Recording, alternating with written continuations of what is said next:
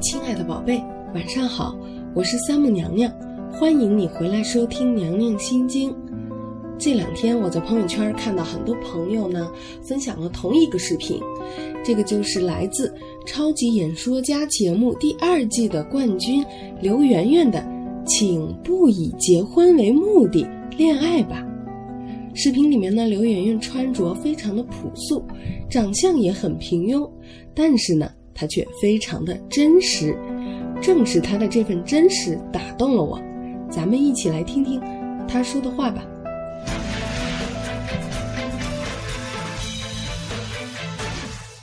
据说每个人都曾经暗恋过别人，你们还记得自己十七八岁的时候暗恋的那个人吗？她是那种学习很好的、长相清秀的那种沈佳宜，还是那种爱打篮球的特别酷的流川枫？你现在再想起来他的时候，你是在微笑，还是在沉默，还是你觉得你当年的求之不得，如今看过来不过如此？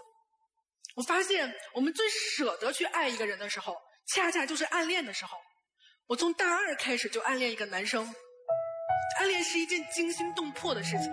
我每次看到他跟他说话的时候，都跟打仗一样，努力的表现成谈笑风生的样子。我害怕他知道，我害怕他不知道，我更害怕他知道，但是他假装不知道。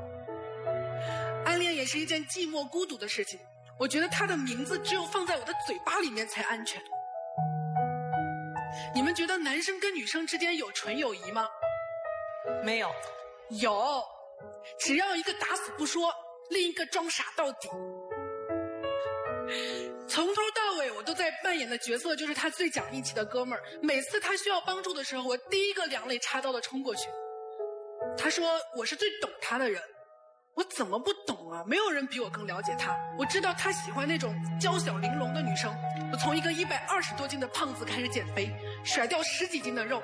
他也常常跟别人夸我说我是那种懂事的好姑娘。对啊。因为除了懂事，我还不知道能做什么。我想给他我的一切，但我什么都没有。我想为他放弃一切，我也没什么好放弃的。你们呢？你们还记得就是喜欢一个人喜欢到不行了的那种感觉吗？某天你爱上一个人，突然好像有了软肋，又好像是有了铠甲。可能经历过几段伤害，经历过几段刻骨铭心的爱情之后，他们变得更聪明、更理智。更加的有技巧，但是我想问你们：你们真的不相信爱情了吗？那你为什么看《泰坦尼克号》、看《北京爱情故事》你还会哭？你真的宁愿变得聪明、变得老练而不冲动吗？不管你是涉世未深，还是说你早已经爱得伤痕累累了，你在心里面你都渴望有那么一份爱情，它是真挚的，它是专一的，它是持久的。如果一个人他在爱情里面，因为爱的真，因为爱别人爱的深，他被伤害了，他看起来很蠢吗？很可悲吗？不，那些考虑好了各种条件去结婚，到结婚的时候才发现没有一点关于爱的回忆，爱情好像从来没有发生过。我觉得那些人才可悲。所以我希望咱们还可以再试着像一个十七八岁的少女一样，不以结婚为目的的去爱一个人。我在心里面爱他爱的。声嘶力竭的他听不到，我在心里爱他爱的天崩地裂的他也看不到，但我像一个孤独的女战神一样，又狼狈又勇敢的这么爱着他。等到我死的那一天，我都愿意回想起来这件事情，我都觉得它可贵，我觉得它美好，我都不会觉得后悔。如果有人现在跟我说，我爱你是以结婚为目的的，或者我以结婚为目的的在跟你恋爱着，他太小看我。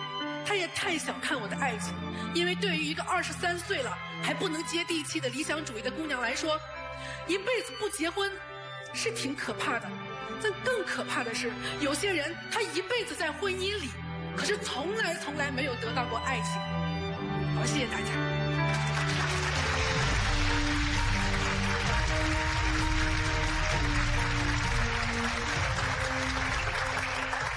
听完圆圆的演讲。大家有没有感受到一个二十三岁小姑娘的纯真和倔强呢？我想，她要的不过是对自己最大的忠诚和对爱人最真挚、最无私的爱罢了。她所谓的暗恋，是不要求回报的爱，默默无声，但却真实而隽永。足够感动自己，一生回味。我想谈一场不以结婚为目的的恋爱。我们在一起相亲相爱，偶尔吵架，然后又和好。对方不介意我爱唠叨、自大和轻狂，我不介意对方爱打游戏、煮饭很难吃、不求上进。我们想在一起的时候就在一起，不想在一起的时候便给对方自由。如果有一天谁想结婚了，向另一个人求婚，而对方此时不想结婚，求婚失败了。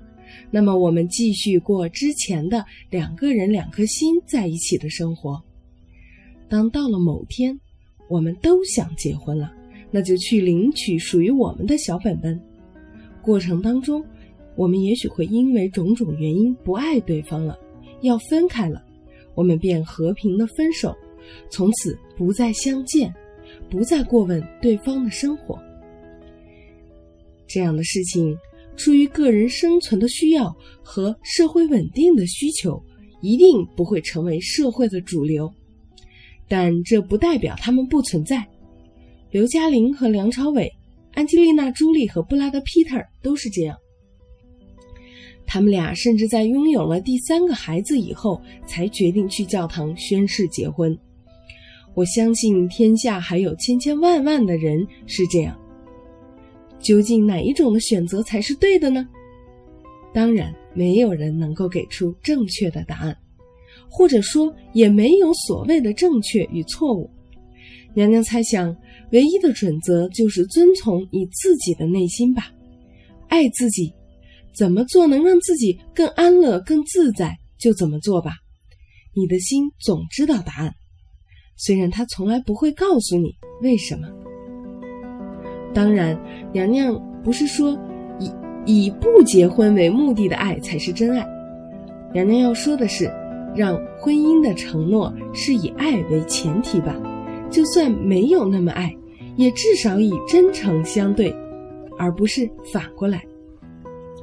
愿天下有情人终成眷属。